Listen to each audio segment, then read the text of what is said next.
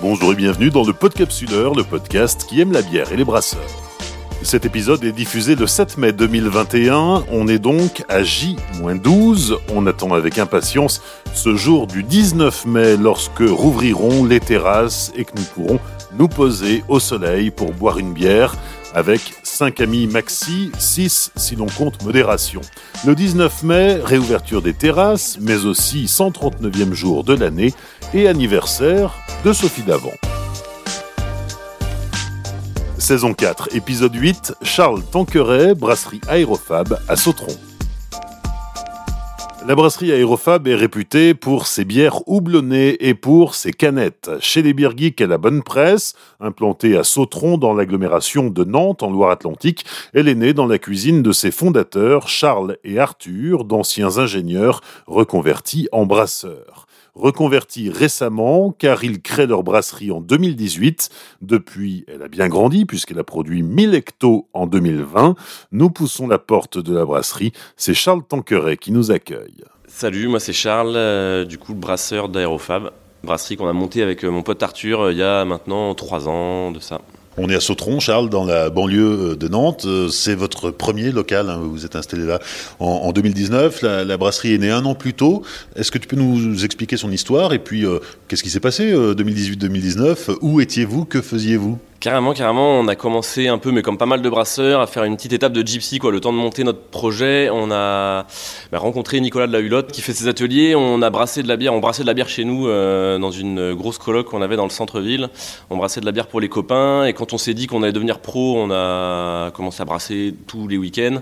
Les copains étaient contents jusqu'à ce qu'il y ait vraiment de la bière partout dans l'appart et que, que, ça devienne un peu trop industriel. Ils nous ont mis un peu dehors euh, pour notre activité bière. Et donc là, on est allé voir la Hulotte et on a commencé du coup à brasser chez lui euh, sur ses petites marmites et rapidement aller du coup brasser nos bières à plus grande échelle dans des brasseries euh, de la région euh, et un peu partout en France quoi, pour, pour commencer à se faire connaître et à monter le projet.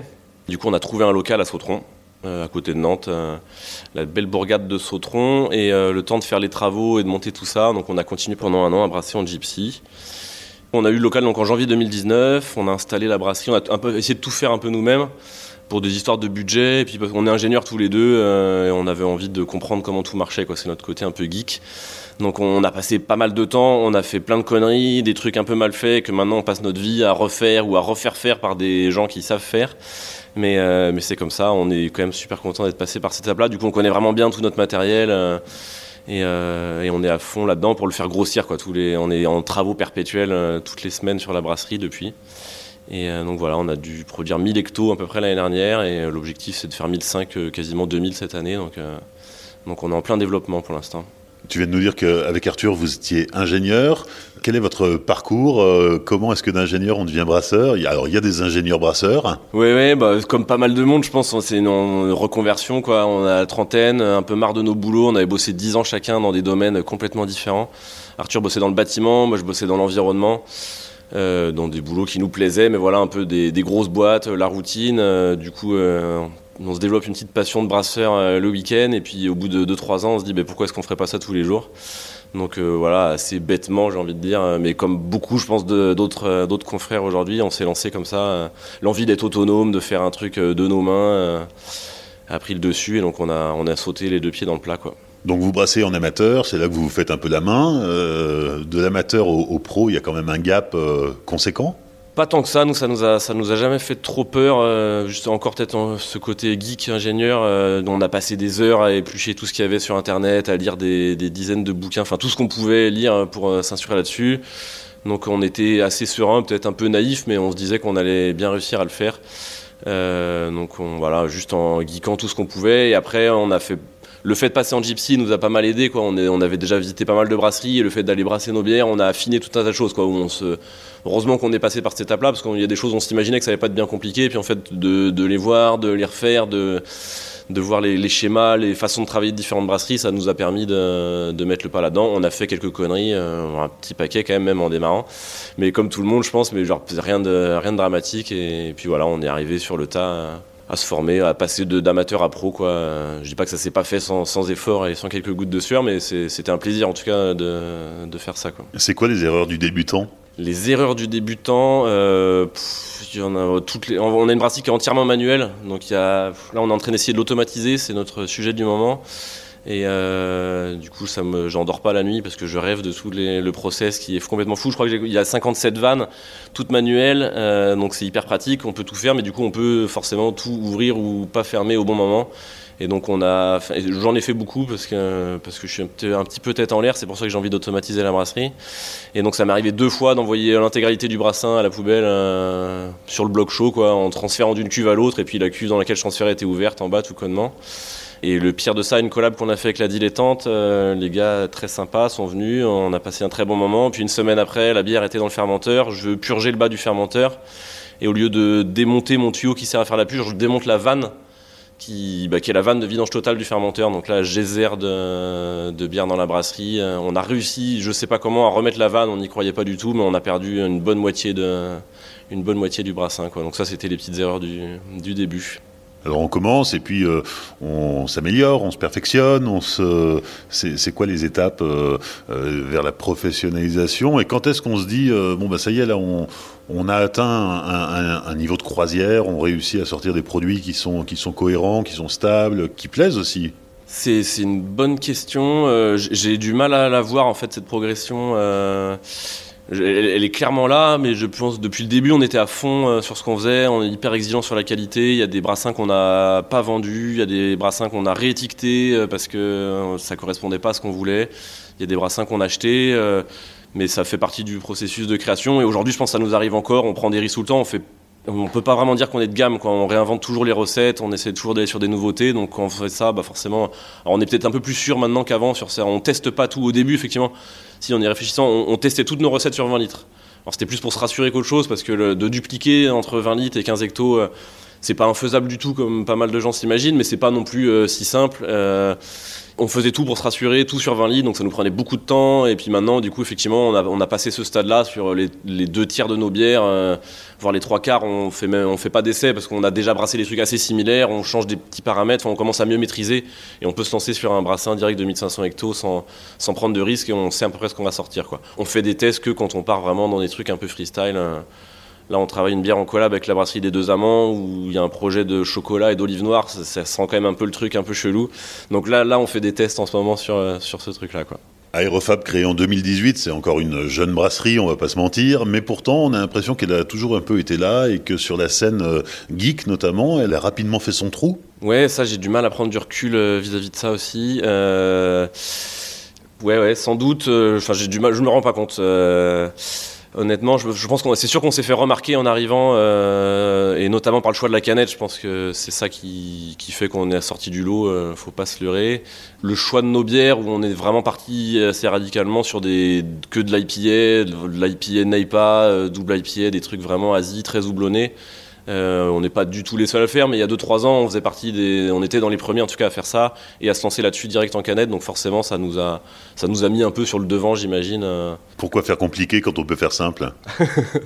Bah nous, ça nous semblait pas compliqué. Enfin, nous, c'était depuis le début, c'était évident pour nous qu'on voulait faire des, des grosses IPA, des NEIPA. C'était notre euh, c'était notre rêve et donc on a passé notre temps en brassam on brassait que ça quoi et, en brassam c'est un peu dur de brasser ce genre de bière parce que c'est des bières qui sont super sensibles à l'oxydation et euh, le truc le plus difficile en brassam à mon sens c'est de avec le matériel un peu rudimentaire bah, c'est justement c'est de lutter contre euh, contre l'oxydation de la bière quoi mais euh, du coup on s'est acharné là-dessus on a fait que ça pendant on, a brassé que ça quoi on est d'ailleurs on développe d'autres styles de bière beaucoup plus maintenant depuis qu'on est pro que quand on était brassam. On s'est acharné à faire que des IPA. Donc pour nous, c'était plus si compliqué à la fin. C'était évident de. Enfin, on avait, je sais plus, on a dû faire plus d'une centaine de, de, brassins en amateur sur des, sur des IPA. Quoi. C'est quoi la gamme ou les gammes euh, de la brasserie Aérofab aujourd'hui? Bah, il n'y a, pas vraiment de gamme. On est en train finalement, avec le, temps, d'en construire peut-être une petite. Euh, notre volonté de départ, c'était de pas faire de gamme du tout. En tout cas, c'était d'avoir. Euh, on voulait que chaque bière soit complètement différente. C'est pour ça qu'on s'appelle Aérofab. C'est Fab pour la fabrique, Aéro pour le vent. Donc les brasseurs de vent. Donc c'est le petit jeu de mots. Un peu drôle qu'on n'assumait pas trop, mais dans l'idée surtout c'était l'univers du vent qui nous plaisait, le côté légèreté, canette et tous les noms de vent en fait. On a découvert qu'il y avait des, milliers de noms de vent dans le monde en fonction des régions, des, coins. Donc on s'est dit, bah, si chaque bière a un nom de vent, ben, on en a pour des années. sauf qu'au bout d'un moment, on s'est rendu compte que ça, on, perdait nos clients. Quoi. Si à chaque fois on recréait un nouveau nom de vent, c'était pas possible. Donc on a décidé de figer un petit peu, d'avoir un nom de vent qui correspond à un style de bière. Quoi. Une, American Pale Ale, chez nous c'est la Blizzard. Et du coup, par contre, on a quand même voulu toujours faire évoluer, donc on, fait faisait des numéros de version, quoi, un peu euh, la, version 1, la version 2. Euh. on était fans quand on a monté le projet. Nous, Brew by Number, c'était une des brasseries euh, qui, nous inspirait énormément, à la fois dans les styles de bière et aussi surtout dans leur com, quoi, les histoires des brassins numérotés. On trouvait ça une super idée.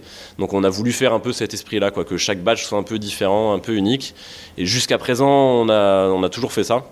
Mais là, depuis quelques mois, on, a figé quelques recettes, justement des recettes du début. Où, par exemple, la, Blizzard là, que je viens de citer, c'est notre American Pale Ale. C'est une bière qui. Il y a un moment où tourner autour de l'American Pale Ale. Euh, on avait fait le tour de pas mal de houblons, on était un peu satisfait du, résultat. Les clients qui buvaient ce type de bière n'étaient pas forcément en attente de toujours une nouveauté là-dessus. Et donc là, on a décidé de, figer la Blizzard. Il n'y a plus de Blizzard V5, V6, c'est la Blizzard tout court.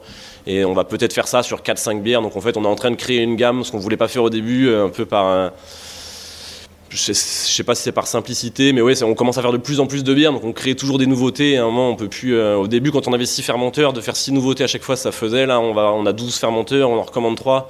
Euh, de sortir 12 nouveautés euh, toutes, les, toutes les 5 semaines, ça commence à, on n'arrive plus à suivre, on va dire ça comme ça. Donc il y a un train-train qui est en train de s'installer, vous êtes euh, en train de devenir des brasseurs pantouflards Non, non, pas du tout, j'espère pas du tout, c'est pas le but, mais ouais, on, se, cale sur, sur quelques bières euh, justement pour pouvoir garder la créativité sur euh, une vraie créativité plus forte sur les autres. Quoi.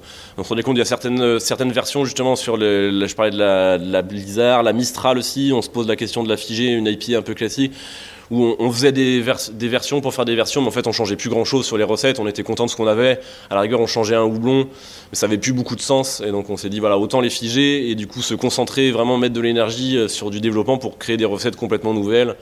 Et du coup, pour ce qui est de la variation des houblons, on a décidé de lancer une série de single hop, que ce soit plus clair. Quoi. Et donc on a une série d'IPA qui s'appelle Tourbillon, où à chaque fois on, fait on met un seul houblon en avant. Euh, donc ça avait plus trop de sens, vu qu'on faisait ça, de faire varier les houblons sur euh, d'autres styles, surtout nos styles de bière. Donc voilà, c'est non, non, on essaye de simplifier les choses justement pour rester créatif sur, euh, sur le reste. C'est quoi la marque de fabrique d'Aérofab? C'est la mise en avant des, des houblons? Ouais, on peut, ouais, clairement, c'est les, les, bières houblonnées. Euh, ouais, la mise en avant des houblons, c'est bien dit ça. Mais il y a d'autres choses à côté, euh, d'autres styles que vous explorez? Ouais, on explore d'autres styles. vraiment, on est des gros fans d'IPA, on n'arrive pas à s'en lasser pour aller boire, aller faire. Donc forcément, on est à fond là-dedans, mais on explore d'autres choses maintenant parce qu'on a toujours envie de découvrir. Euh, les, stouts, on n'a jamais brassé des très bons stouts. Euh, on s'acharne là-dessus un petit peu. Euh, on a sorti un Imperial Stout Coco. Là, on commence enfin à être un peu content de, ça, mais ça fait deux ans qu'on bosse sur le truc. Et là, pendant le confinement, on voulait pas trop ralentir la, prod.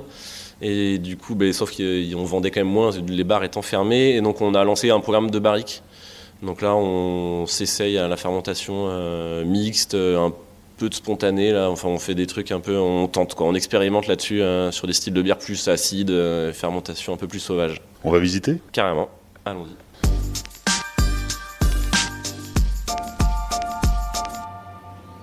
Charles, on vient d'entrer dans la brasserie et c'est toi qui nous fais la visite. Eh bien, allons-y. On va avancer tranquillou et puis on va décrire les choses au fur et à mesure, on les voit hein, tout simplement. Là on arrive, on, fait tout un peu à l'envers, là on a un stock de canettes, canettes vides, donc voilà on commande des canettes. C'est un peu la galère de commander des canettes et on est content qu'il y ait de plus en plus de brasseurs qui s'y mettent. Parce que plus il y a de brasseurs qui se mettent à la canette, plus les fournisseurs de canettes sont enclins à vendre des petites quantités de canettes. Ce qui n'était pas trop le cas il y a deux ans. Il y a deux ans c'était vraiment un peu la galère.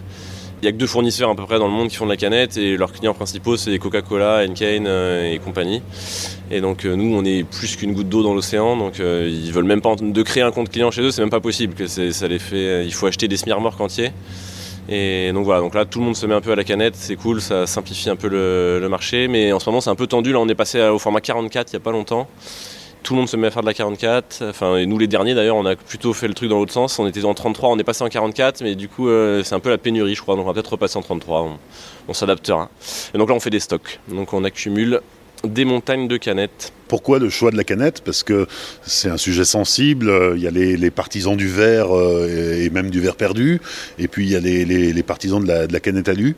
La canette alu, bah, nous c'était une évidence, un peu comme le choix de faire des IPA. Enfin, les deux sont liés d'ailleurs, on voulait faire que des grosses IPA. Et donc euh, la canette c'est le contenant qui préserve un peu mieux les bières, euh, en tout cas de la lumière déjà, de l'oxydation, parce que si elles sont bien scellées, ce qui n'est pas toujours le cas, il faut bien s'en assurer, mais si elles sont bien scellées, il y a moins de reprise d'oxygène que sur une capsule. Et voilà, et puis même en termes de, produits, c'est ce qu'on voyait partout en Angleterre, aux États-Unis, enfin, c'était le format. Euh, esthétiquement qui nous plaisait. Euh, en termes de transport, là, une palette de canettes, ça pèse rien par rapport à une palette de, verre, ça casse pas. Enfin, il y a un paquet d'avantages euh, en production. C'est techniquement compliqué, mais en termes de logistique, c'est super bien. Euh, avant, après, pour l'utilisateur final. moi j'ai toujours été plus fan de canettes, tu les écrases, tu les mets dans ta poubelle jaune, c'est plus simple à gérer que de te retrouver avec des montagnes de verre le lendemain de ta soirée. Donc euh, voilà, il y a tout un tas d'avantages qui nous poussaient à se dire, euh, voilà, il faut, faut, aller sur ce truc-là. Tous nos voisins à côté euh, utilisent de la canette, notamment en Angleterre à fond.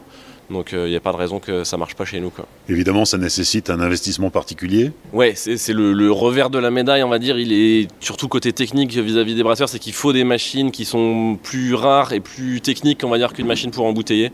Sur la canette, en fait, quand elle est vide, elle est super fragile. C'est un des gros inconvénients. Donc elle n'est pas très stable, elle peut s'écraser. Donc c'est plus délicat à déplacer qu'une bouteille. Euh, et donc c'est des machines qui en plus sont plus rares, donc coûtent euh, beaucoup plus cher. Quoi c'est un des soucis. Et donc ce qui fait qu'on n'a pas eu de machine, euh, nous, euh, jusqu'à présent. Là, on reçoit notre, notre machine euh, dans un ou deux mois, là, au mois de juin. On devrait recevoir notre machine enfin après trois ans de sous-traitance. Oui, alors comment on fait de la canette sans machine Même si je connais la réponse. oui, bah c'est euh, un truc qui s'est développé il y a, a 3-4 ans. Là, c'est des encanneurs mobiles. Donc il y a des gens qui ont des machines qui permettent de mettre en, canette, quoi, des encanneuses. Euh, le mot technique n'existe pas trop, je crois. Mais, euh, et donc c'est des machines qui sont pas forcément très grandes, qui peuvent rentrer dans un gros camion. Quoi, et donc ils font le tour des brasseries. nous, on prépare les bières, elles sont prêtes dans le tank. Et eux, ils viennent, on branche la bière sur la cuve, on met en canette. Donc là, on envoie en général parce qu'ils ne se déplacent pas pour rien. Donc on vit de 4-5 cuves, on passe deux belles journées à, encanner tout ça et après ils repartent. Un peu, ça se fait beaucoup dans le vin, quoi. Il y a pas mal de domaines viticoles qui n'ont pas d'embouteilleuse parce qu'eux ils font des sessions d'embouteillage pas tout le temps, donc euh, c'est ce schéma qui a été calqué, quoi, des, embouteilleurs ou encanneurs mobiles, quoi. Là, on arrive dans la brasserie. Euh, c'est plutôt bien rangé. D'ailleurs, c'est bien, on va pouvoir ne pas se casser la gueule. Il y a des nouveaux fermenteurs à notre gauche. Là, on reçoit des cuves. on a commencé avec 6 euh, fermenteurs. On avait 3 fermenteurs de 1500 litres et 3 de 3000. Et on a rajouté euh, trois autres fermenteurs de 3000 à l'automne dernier avec une petite passerelle parce qu'on on fait du coup pas mal d'IPA, pas mal de dry hop, donc de l'ajout de houblon à froid dans la bière. Euh, et, donc pour ça, on montait à l'échelle à chaque fois avec nos sacs de houblon ou quand on met des purées de fruits ou des choses comme ça, quand on fait des ajouts. Donc au bout d'un moment, on s'est dit qu'on allait finir par se casser la gueule. Donc on s'est payé le luxe d'une petite passerelle. Enfin, c'est pas du luxe du tout en fait. Donc on a installé ça et là on, a ces trois nouveaux fermenteurs là qu'il faut qu'on raccorde. Là Arthur va s'y mettre cet après-midi je crois, euh, les raccorder au réseau de glycol et puis après on n'aura plus qu'à les nettoyer. Avec un peu de chance on peut les remplir la semaine prochaine si tout va bien. Donc voilà, ça c'était nos, beaux fermenteurs. Et là on arrive face à la, brasserie. Du coup bah, tout est dans la même pièce. Là on a, il y a le bloc chaud qui est en face de nous. Donc on est sur une brasserie euh, en inox entièrement manuelle, ce que je disais tout à l'heure là où il y a ces fameuses 57 vannes manuelles qui me font faire des cauchemars. Euh, et donc c'est une brasserie qui est, super simple. Quoi. Il n'y a, a, rien d'automatisé si ce n'est quelques capteurs de niveau et des sondes de température quoi, qui permettent de, chauffer de l'eau. Donc on, travaille en infusion euh, monopalier, quoi, une technique de brassage sans doute la, plus simple, quoi, à l'anglaise parfois on, dit. Donc on a une sorte d'énorme ballon d'eau chaude de 5000 litres. Et avec ça, on, on, arrive à tout faire. Quoi. Donc on règle la température de cette eau chaude et ensuite on envoie nos céréales qui sont concassées derrière, on ira voir après. Et donc on envoie euh, tous nos céréales dans cette première cuve là. Euh, on va faire une petite bouillie, on va brasser tout ça, donc les céréales et l'eau pendant à peu près une heure. Ensuite on filtre pour récupérer ce qu'on appelle le mou de bière, donc euh, un liquide chargé en sucre qui est issu des céréales. On va le faire bouillir à peu près pendant une heure aussi. Là on peut rajouter du houblon pour amériser, éventuellement d'autres ingrédients. Ensuite, on fait ce qu'on appelle un whirlpool dans la troisième cuve. Là. Donc, on a une salle de brassage qui a trois cuves. La troisième dernière cuve, là, on fait un whirlpool. Donc, on fait un tourbillon en fait. Euh, on lance la bière en rotation et ça va permettre de sédimenter au centre euh, tous les dépôts un peu de protéines, les particules un peu solides qu'on a, les dépôts de houblon éventuellement qu'on a. Là, on peut faire des injonctions aussi de houblon à cette étape-là. Et donc là, c'est la, fin de la journée de brassage. Quand on a fait ça, ça fait à peu près 5-6 heures qu'on a commencé. Et ensuite, on refroidit la bière parce que là la bière du coup est encore à 100 degrés ou 80 degrés, ce qu'on arrive à refroidir un peu sur notre whirlpool. Et ensuite il faut que pour qu'on mette les levures, euh, les levures elles vont crever si on, les fout dans un liquide à 80 degrés. Donc il faut qu'on refroidisse la bière entre 20 et 30 degrés quoi, en fonction des, des types de levures. Et donc on transfère notre bière euh, dans un échangeur euh, qui permet de refroidir et d'envoyer la bière dans les cuves pour qu'elle fermente gentiment. C'est quoi la cadence de brassage? On avait une cadence de brassage un peu spécifique liée à l'encanage mobile. On n'avait pas d'encaneuse, donc euh, comme je disais tout à l'heure, quand ils viennent, les gars, il fallait qu'ils remplissent euh, tout. Donc au début, on avait nos six fermenteurs euh, et fallait qu'on les vide les six en même temps. Donc on se retrouve une semaine, on encane les six, on fait des fûts et à la fin de la semaine, tous les fermenteurs sont vides, on nettoie tout.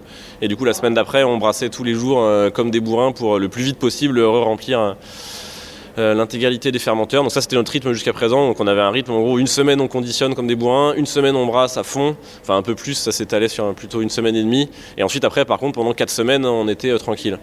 Donc euh, enfin tranquille c'est un bien grand mot. Du coup ça nous a permis justement de faire plein de travaux, d'évoluer, de, de, développer la brasserie. On s'était pas trop ennuyé pendant ces deux dernières années. Mais là maintenant on commence à avoir tellement de fermenteurs qu'on peut plus tout faire en une traite. Et puis là quand on aura notre encaneuse on va sans doute partir sur un rythme un peu plus traditionnel avec deux jours de conditionnement et deux jours de brassage par semaine pour commencer. Euh, sachant qu'il y a un moment, de toute façon, on ne pourra pas brasser plus de 5 jours par semaine, ce sera ça à la limite, mais je pense qu'on s'arrêtera même avant parce qu'on n'aura plus la place de rentrer des cuves. Du coup, notre côté geek ingénieur, là, on essaie de tout faire nous-mêmes, de tout améliorer tout le temps. Euh, et du coup, on veut commencer par automatiser ça. Là, le CIP, c'est un truc qui veut dire Clean in Place en français, c'est nettoyage en place. C'est un mot un peu barbare euh, pour dire juste qu'il y a deux cuves euh, dans lesquelles il y a des produits de nettoyage et qu'on envoie dans nos fermenteurs, dans la salle de brassage, un peu partout. Là, on veut nettoyer des, cuves. Et donc ça, c'est un petit système où il y a une quinzaine de vannes, euh, des résistances, des choses comme ça. Et, donc aujourd'hui, il y a Victor qui est avec nous et qui nous aide à automatiser tout ça. ça nous, ça nous occupe bien. Donc voilà, c'est l'idée, c'est toujours d'améliorer les conditions de travail. Le, métier de brasseur, c'est un truc qu'on se l'imaginait pas forcément au début, mais c'est assez physique quand même. et on passe notre temps à à bouger, à porter des choses. je sais plus qui, quel brasseur me disait qu'on porte quatre fois le poids de la bière à peu près, entre les sacs de malt, euh, les fûts derrière, le jour où on les enfute, quand on les livre, euh, tout ça. Donc on essaye de. On a 30 ans, on sent qu'on est à la frontière entre être jeune et commencer à vieillir un peu. Et on sent qu'il faut qu'on se préserve euh, si on veut faire ça un peu longtemps. Et donc on passe notre temps à essayer d'améliorer les, conditions de travail. Donc là on a un gros projet sur la malterie pour arrêter de porter des sacs de malt. On travaille que en big bag maintenant, on réfléchit à installer des silos. L'idée, voilà, c'est tout ce qui est un peu contraignant, euh, toutes les tâches euh, un peu répétitives ou avec des risques d'erreur. C'est pour ça que je parlais d'automatisation, d'essayer de, simplifier les choses pour qu'à la fin d'une journée de brassage, euh, on revienne le lendemain avec l'envie de brasser et pas des courbatures partout et, l'envie de rester au lit. C'est vraiment la caverne d'Ali Baba. Là, on passe le mur a. On a fait un trou dans le mur. On avait la chance d'avoir un bâtiment qui fait 400 mètres carrés, comme on trouvait très grand au début. Et c'est pour ça qu'on a proposé à la Hulotte de s'installer avec nous. Et puis, en fait, au bout de 6 mois, on se rendait compte que c'était pas du tout trop grand. Et, donc voilà, mais comme tout le monde nous avait dit, c'est trop petit déjà 400 mètres, on n'y croyait pas, mais on voulait, voulu faire les malins, on s'en est un peu mordu les doigts. On avait de la chance d'avoir un bâtiment de 200 mètres carrés derrière avec une hauteur de plafond énorme, une sorte de cathédrale où il y a 15 mètres de hauteur sous plafond, on ne sait pas quoi en faire. Euh, mais, en attendant, du coup, là, on a pu euh, faire un trou entre les deux bâtiments et euh, on fait tout le stockage ici, quoi, tout le conditionnement. Donc là, on s'est fait une grosse chambre froide l'été dernier, parce que le premier été, on n'avait pas de chambre froide. On fait que des IPA en canette. Le but, c'est d'avoir des bières fraîches qui soient pas oxydées, toutes pimpantes quand elles arrivent euh, dans les caves. Donc si c'est pour les stocker au chaud, on détruit tout le travail qu'on a fait en quelques jours. Donc la première année, on n'avait pas ça. On a dû sous-traiter le stockage au froid. On a envoyé dans des entrepôts frigorifiques. C'était une galère sans nom. Ça nous a coûté une fortune. On a quasiment, euh, on aurait pu se payer une chambre froide avec tout ce qu'on a payé en sous-traitance de stockage. Donc euh, l'hiver dernier, on s'est fait une grosse chambre froide et euh, dans laquelle on stocke tout. Mais là, on est en train de la rebouger. On a retrouvé un autre bâtiment euh, encore un peu plus loin dans la rue euh, pour pouvoir bouger tout ça et installer toute la ligne de conditionnement. Parce que notre ligne d'encanage, on pensait la mettre côté brasserie, on n'a pas la place. Donc, donc là, on se fait des nœuds au cerveau. Heureusement, Arthur, il bossait dans le bâtiment avant. Alors il arrive à faire des plans sur AutoCAD, des trucs qui me semblent complètement impossibles à faire. Et du coup, mais il s'arrache quand même les cheveux pour essayer de faire rentrer toutes nos petites bécanes dans le, le peu d'espace qu'on a. quoi. Donc voilà, et là on a le dernier bout de notre local où on vient d'aménager ça. Là-bas, il y a Florian Nico qui sont en train de réinstaller des racks. On déplace la partie malterie. On avait tous les maltes qui étaient stockés côté brasserie, euh, ce qui n'est pas du tout l'idéal parce que les maltes ils sont remplis de. Il y a pas mal de bactéries lactiques en fait dans, le, dans les maltes. et du coup qu'on va retrouver dans les poussières et les farines lorsqu'on concasse. Donc on faisait super gaffe de l'autre côté de tout bien cartériser. Il y avait très peu de farine, mais quand même dans l'idée, là on est vachement plus rassuré d'avoir déplacé tout le stockage de malt dans ce, dans ce bâtiment où on est vraiment coupé de la partie euh, fermentation euh, qui est plus sensible. Et donc, euh, donc voilà, la fin du bâtiment. Alors sur un des racks, on voit une barrique. Ah il y a une petite barrique toute seule. Euh, ouais, on s'est lancé dans des barriques. On a, comme tout le monde, à un moment, ça fait rêver de voir des photos de brasseries avec des barriques. Donc, dès le début, on s'est dit, mais nous aussi, on veut absolument faire ça. Donc, on avait récupéré quelques barriques plus pour faire vieillir des stouts. Et donc là, c'en est une qu'on a un peu oubliée. Et cet hiver, là, on s'est lancé un peu dans la mise en barrique de bière, histoire de continuer à produire. Là, on avait toutes nos cuves qui étaient pleines, euh, on ne voulait pas faire de fût, on avait déjà beaucoup de canettes. Et donc on s'est dit, bah tiens, on va continuer à brasser et en profiter pour expérimenter un peu. Et donc on s'est lancé dans de la fermentation mixte, euh, vieillie en en barrique de vin rouge principalement. Et donc là, maintenant, on a 70 barriques, alors qu'ils sont dans un autre local en stock chez notre voisin gracieusement pour l'instant. Mais il commence à en avoir marre. Puis là, il y a des bombes qui sautent, il y a de la bière qui commence à couler au sol. C'est un peu, un peu schlag cette histoire. Donc il nous fait comprendre vite qu'il faut qu'on ait un autre local et qu'on bouge tout ça. Et donc là, cette barrique-là, effectivement, elle est toute seule, on l'a oubliée. Tu, fais bien de me faire penser, il faut qu'on la ramène avec ses, petites copines euh, chez le voisin, sera, qui sera très content.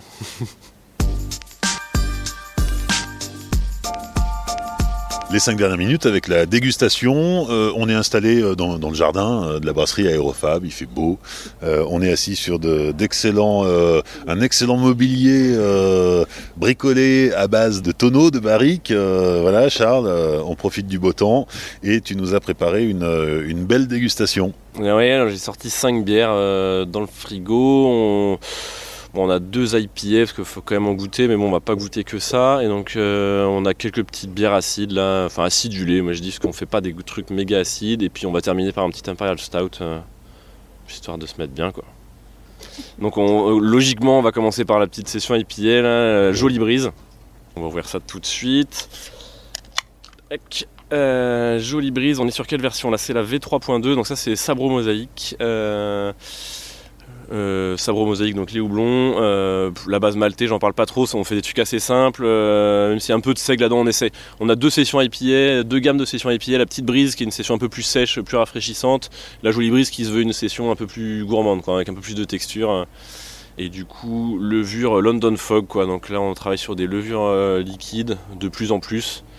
En termes d'aromatique, ça n'a rien à voir, et surtout en termes de texture, c'est des levures qui floculent pas beaucoup, qui amènent pas mal d'arômes de, naturellement déjà un peu de fruits à coque, moi je trouve de pêche abricot. Euh, donc assez sympa. Et euh, donc là on sent le sabro, euh, on sent le sabro pas mal. Hein. On a réduit la dose pourtant sur la, 3.2, on a la 3.1, je crois qu'on avait quasiment fait un truc 50-50 sabro mosaïque. Le mosaïque c'est le houblon qui donne les fruits, enfin hyper fruités, hyper classiques, on en voit un peu partout. Le sabro, on commence à en voir aussi un peu partout, c'est euh, depuis un an là. C'est un, un, houblon qui est vraiment sur les notes un peu de coco, euh, enfin moi c'est la note coco que je ressens vraiment très fort sur le sabro. Un peu l'esprit du sorachi là, et, euh, un houblon qu'on voyait pas mal avant, mais qui parfois virait un peu sur le côté champignon. Là c'est plus gourmand, c'est un peu plus gras sympa, mais c'est hyper puissant en termes d'aromatique. Et quand on le met à 50-50, c'est violent. Là, on est sur un tiers de sabro, deux tiers de mosaïque. Et encore, euh, quand je mets le nez dedans, je, sens le sabro. Quoi. Donc c'est pas mauvais, mais ça manque un peu d'équilibre. Je pense que la 3.3, on va se faire un quart, trois quarts. Ou alors on passera sur une V4 et on virera le sabro. Euh, on verra. C'est pas mal, c'est rafraîchissant. Donc là, on a la, petite, la texture un peu plus par rapport à une, une session comme la petite brise, quoi, qui est vraiment sèche. Là, on a un peu plus de, plus de longueur en bouche, clairement, quoi. Une bière bien trouble. Et voilà, on ressent un petit peu, il y a un petit légère finale euh, maltais en bouche là qui est peut-être liée à l'avoine et le seigle euh, dont on pourrait se passer à mon sens. Mais on a quand même une belle aromatique de houblon. Euh, je te laisse goûter, puis tu vas me dire. Deuxième dégustation.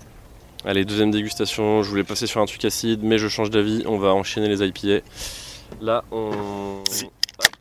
Oh là là, le micro s'est fait arroser, tout va bien, pas de souci. On est sur la rafale, on est sur euh, une Neipa. Euh, on a plusieurs Neipa dans, la gamme. La première c'est la Nor'easter. pareil, on la faisait varier un peu ce que j'expliquais tout à l'heure. On a fait pas mal varier la recette. C'est une des bières aussi où on a un peu figé. En fait, il y avait tellement une attente, les gens nous demandaient la Nor'easter à tout prix.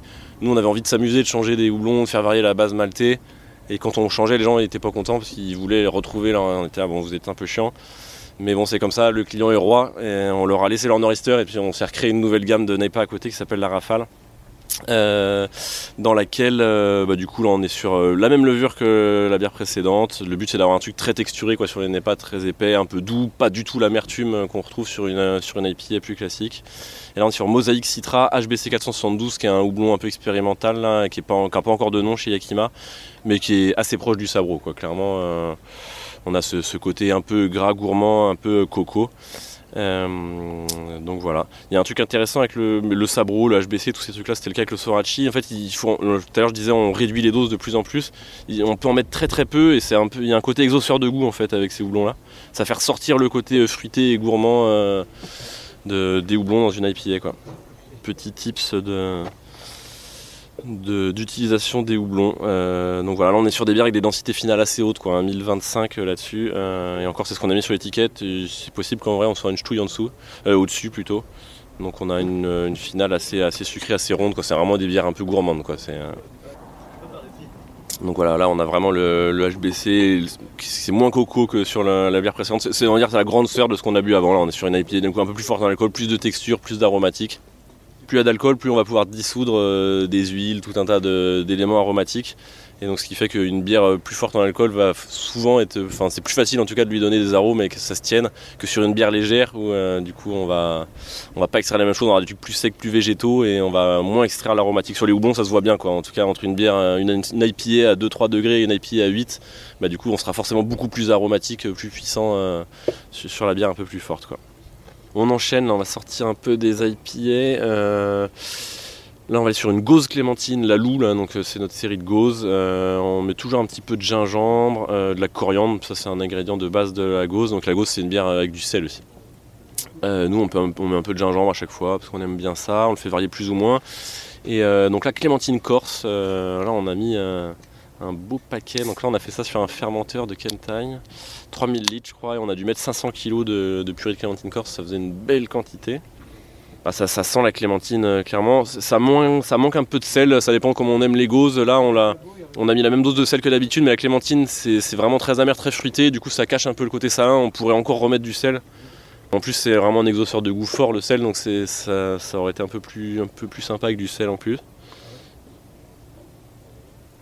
Mais on a vraiment le, nez de la clémentine qui est, super présent. En bouche, on a ça. On a, c'est une gauze qui est assez amère. Quoi. La, clémentine, la purée qu'on a récupérée, c'est une purée où il y avait toute la, peau avec. Donc forcément, on a un peu l'astringence, euh, mais qui est assez rafraîchissant, quoi, qui fait une bière. Là, on est sur une bière à 4 degrés, qui a quand même une belle texture, une belle longueur en bouche, euh, avec cette clémentine qui, qui nous lâche pas. Et euh, donc parfait avec ce petit soleil sautronnet. là, on est, on est refait.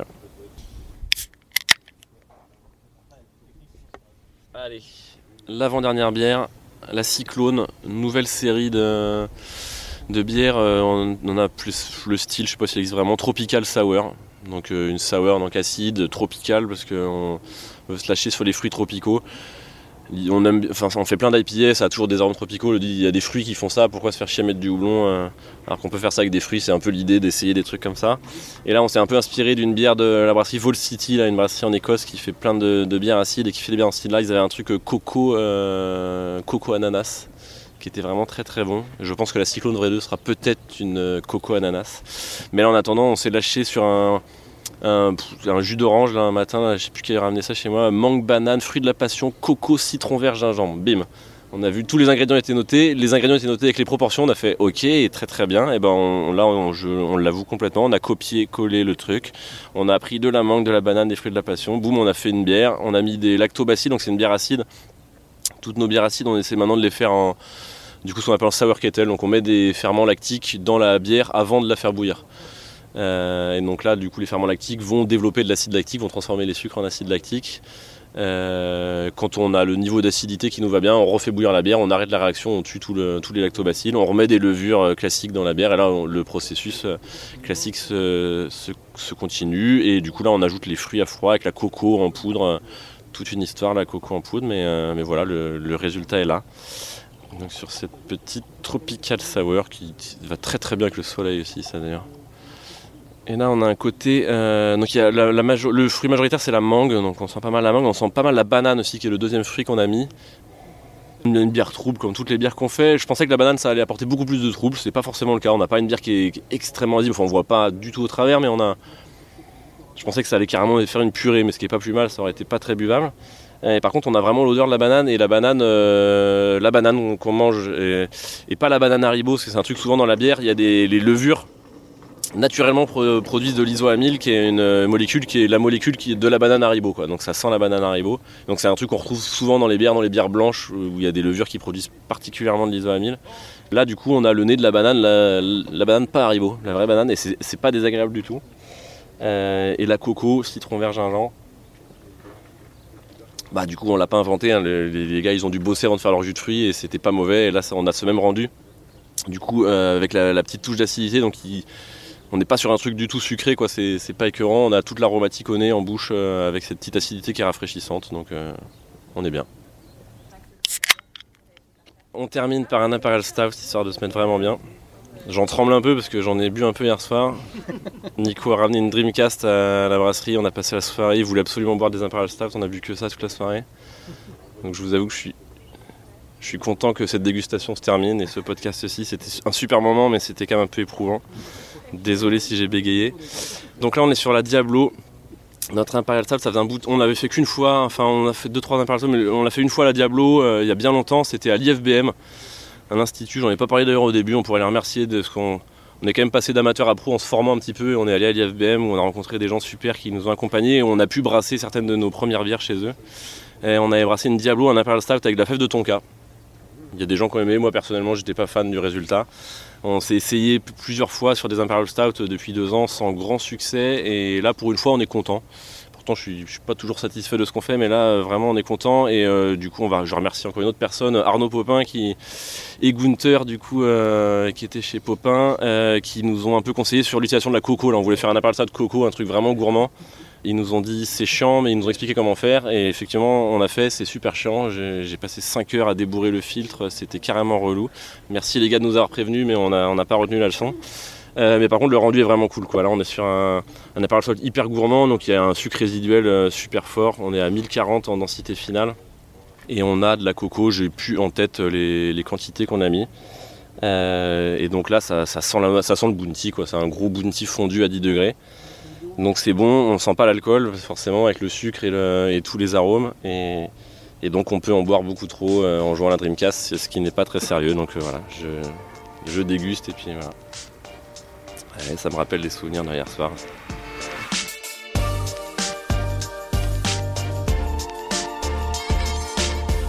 Merci à Charles Tanqueret, cofondateur et brasseur de la brasserie Aérofab pour son accueil lors de l'enregistrement de cet épisode. Rendez-vous sur les réseaux sociaux pour découvrir la brasserie en images. Si vous êtes encore là à écouter, c'est que l'épisode vous a plu. Dites-le sur les réseaux sociaux, partagez, commentez. Vous pouvez aussi laisser un commentaire et 5 étoiles sur Apple Podcast. N'oubliez pas non plus de soutenir le podcapsuleur sur Tipeee pour me donner les moyens de continuer de vous emmener découvrir de nouvelles brasseries. Dans 15 jours, nouvelle destination. Alors je ne sais pas encore où. D'ailleurs, si vous êtes brasseur, j'attends aussi vos invitations. Enfin, souvenez-vous, l'abus d'alcool est dangereux pour la santé. Alors savourez, mais sans forcer.